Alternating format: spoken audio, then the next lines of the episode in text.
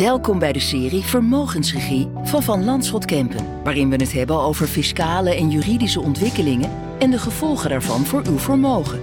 Bart Vroon van het Van Landschot Kenniscentrum praat u bij en vertelt hoe u slim met uw vermogen omgaat.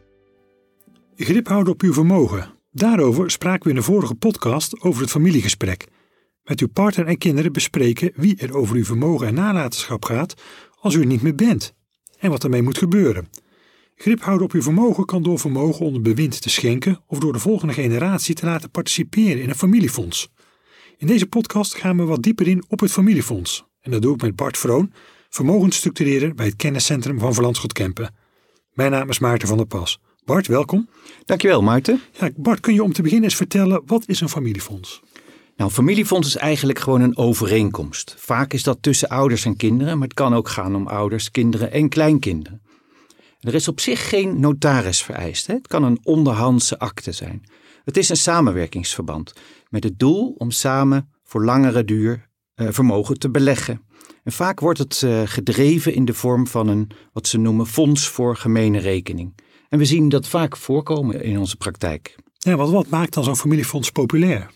Nou, het mooie van zo'n fonds is dat je samen met de volgende generatie kunt beleggen. En dat draagt ook weer bij aan de financiële opvoeding van die volgende generatie.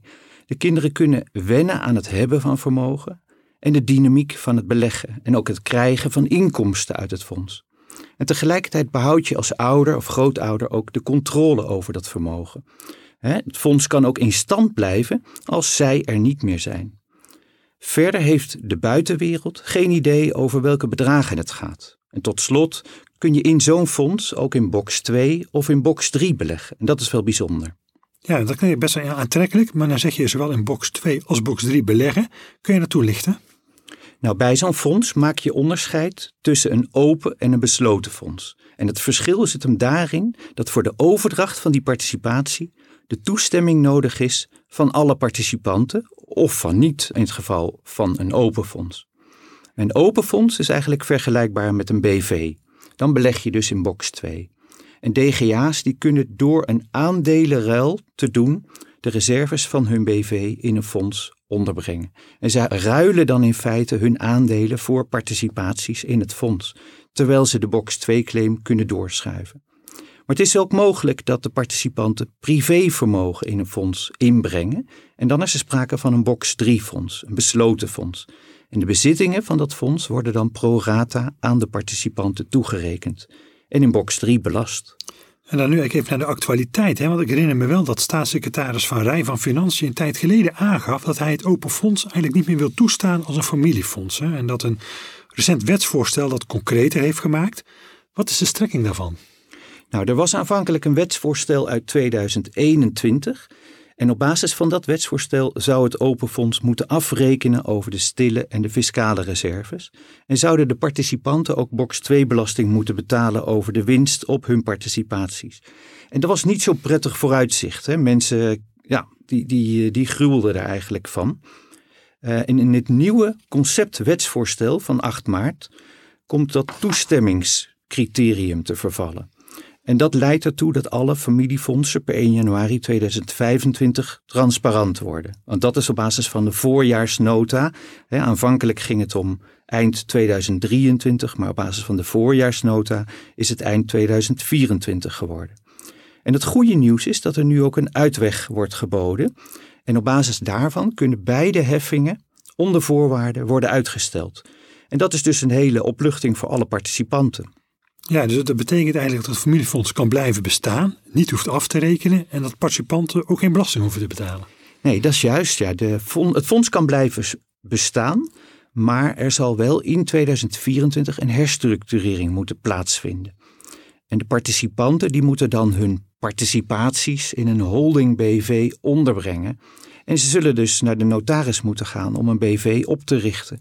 En waarschijnlijk ook een fiscalist moeten inhuren om een beroep te doen op de fiscale regelingen.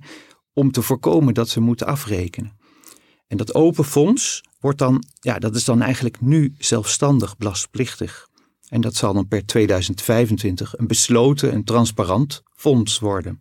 Ja, dan noem je ook transparant. Wat houdt dat dan precies in? Transparant wil zeggen dat de bezittingen van het fonds rechtstreeks aan alle participanten worden toegerekend, dus pro rata.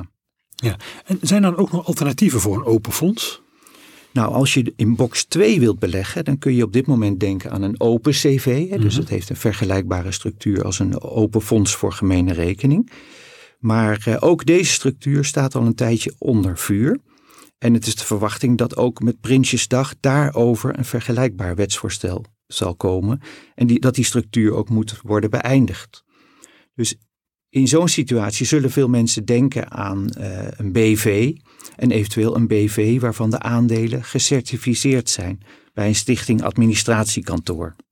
Ja, dat klinkt eigenlijk ook nog wel een beetje als een soort van uiterste oplossing. Met voor, maar ook weer nadelen. Zeker, ja, zeker. Kijk, het heeft voordelen, namelijk eh, dat, dat de buitenwereld eigenlijk niet zo heel goed kan zien van wie het vermogen is. Je, maar ja, in dit geval zul je dus voor de oprichting van een BV en voor de oprichting van een stichting naar de notaris moeten. Dat kost geld. Bij de aandelenoverdracht moet je ook weer naar de notaris toe, want daar is een notariële akte voor vereist. Maar ga je certificaten overdragen, dan mag dat wel weer in een onderhandsakte. Nou, en door te certificeren kun je ook weer de zeggenschap over die aandelen afschermen, door dat in de stichting onder te brengen. Maar nou, het nadeel van zo'n BV is dat een BV een balans moet publiceren. Dus dat betekent eigenlijk dat de buitenwereld kan zien om hoeveel geld het gaat. Wat ik me ook afvraag, Bart, is hoe het zit met het privacy van het vermogen. Want ik denk aan de UBO, de Ultimate Beneficial Owner. Want die houdt toch in dat eigenlijk alle vennoten van een BV bekend moeten zijn? Ja, juist ja. Je je hebt het eigenlijk over eh, de aandeelhouders van een BV. En eh, als je een belang groter hebt dan 25%, dan moet de UBO worden aangemeld. En bij een fonds voor gemene rekening is het zelfs zo dat iedere participant moet worden aangemeld. Dus dat is eigenlijk een nadeel. Hè? Bij een BV en je hebt een kleiner belang, hoef je dus niet als UBO te worden aangemeld. Maar toch wordt zo'n fonds vaak ingezet als privacy-instrument omdat de buitenwereld via de UBO-register weliswaar kan zien wie er in dat fonds participeert, maar niet om hoeveel geld het gaat. Dus wel, wel de wie, maar niet, niet de wat eigenlijk. En eh, ja, het is op dit moment ook zo dat het UBO-register eh, niet door iedereen kan worden geraadpleegd. Het kabinet is bezig met een spoedwet om het register weer eh, beperkt open te stellen. Ja, daar biedt dus iets van privacy, eh, begrijp ik. Juist. En nou tot slot, Bart, de gebruikelijke tip voor de luisteraar. Ja, nou ja, al- als u op dit moment eh, participant bent in een open fonds, nou, dan hoeft u eigenlijk op dit moment niet direct actie te ondernemen. Maar u doet er wel goed aan om de berichtgeving op dit punt via bijvoorbeeld onze blogs te blijven volgen. Want het overgangsrecht maakt onderdeel uit van een conceptwetsvoorstel en dat kan dus nog veranderen. En we verwachten dus dat het definitieve wetsvoorstel met Prinsjesdag zal komen. En zoals het er nu uitziet, heeft u dus nog tot eind 2024 de tijd om te herstructureren. En dat is, ja, kan ook, u kunt het ook zien als een aanleiding om een mooie nieuwe structuur te creëren. En desgewenst met een persoonlijke holding voor elke participant. Nou, dat is een eerste tip.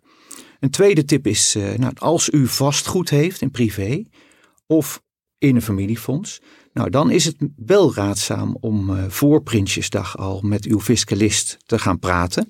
Want het overgangsrecht biedt ook een vrijstelling voor de overdrachtsbelasting. Dus eh, wellicht kunt u daar een beroep op doen. Nou, dankjewel Bart voor jouw toelichting en jouw verhaal over het familiefonds. Met deze podcast over het familiefonds sluiten we een kleine serie af over wat er met uw vermogen moet gebeuren als u daarover niet meer zelf beslissingen kunt nemen of als u er niet meer bent. Luister ook naar onze gesprekken over het aanstellen van een vertrouwenspersoon en het voeren van een familiegesprek. Blijft u ondertussen luisteren naar onze podcast over persoonlijke financiële zaken. Elke maand een nieuw onderwerp en heeft u vragen? Neem dan contact op met uw banker. Bedankt voor het luisteren naar Vermogensregie, een serie binnen de podcast van Van Landschot Kempen. Wilt u meer regie over uw vermogen? Bezoek dan onze website www.vanlandschot.nl en abonneer u op dit kanaal.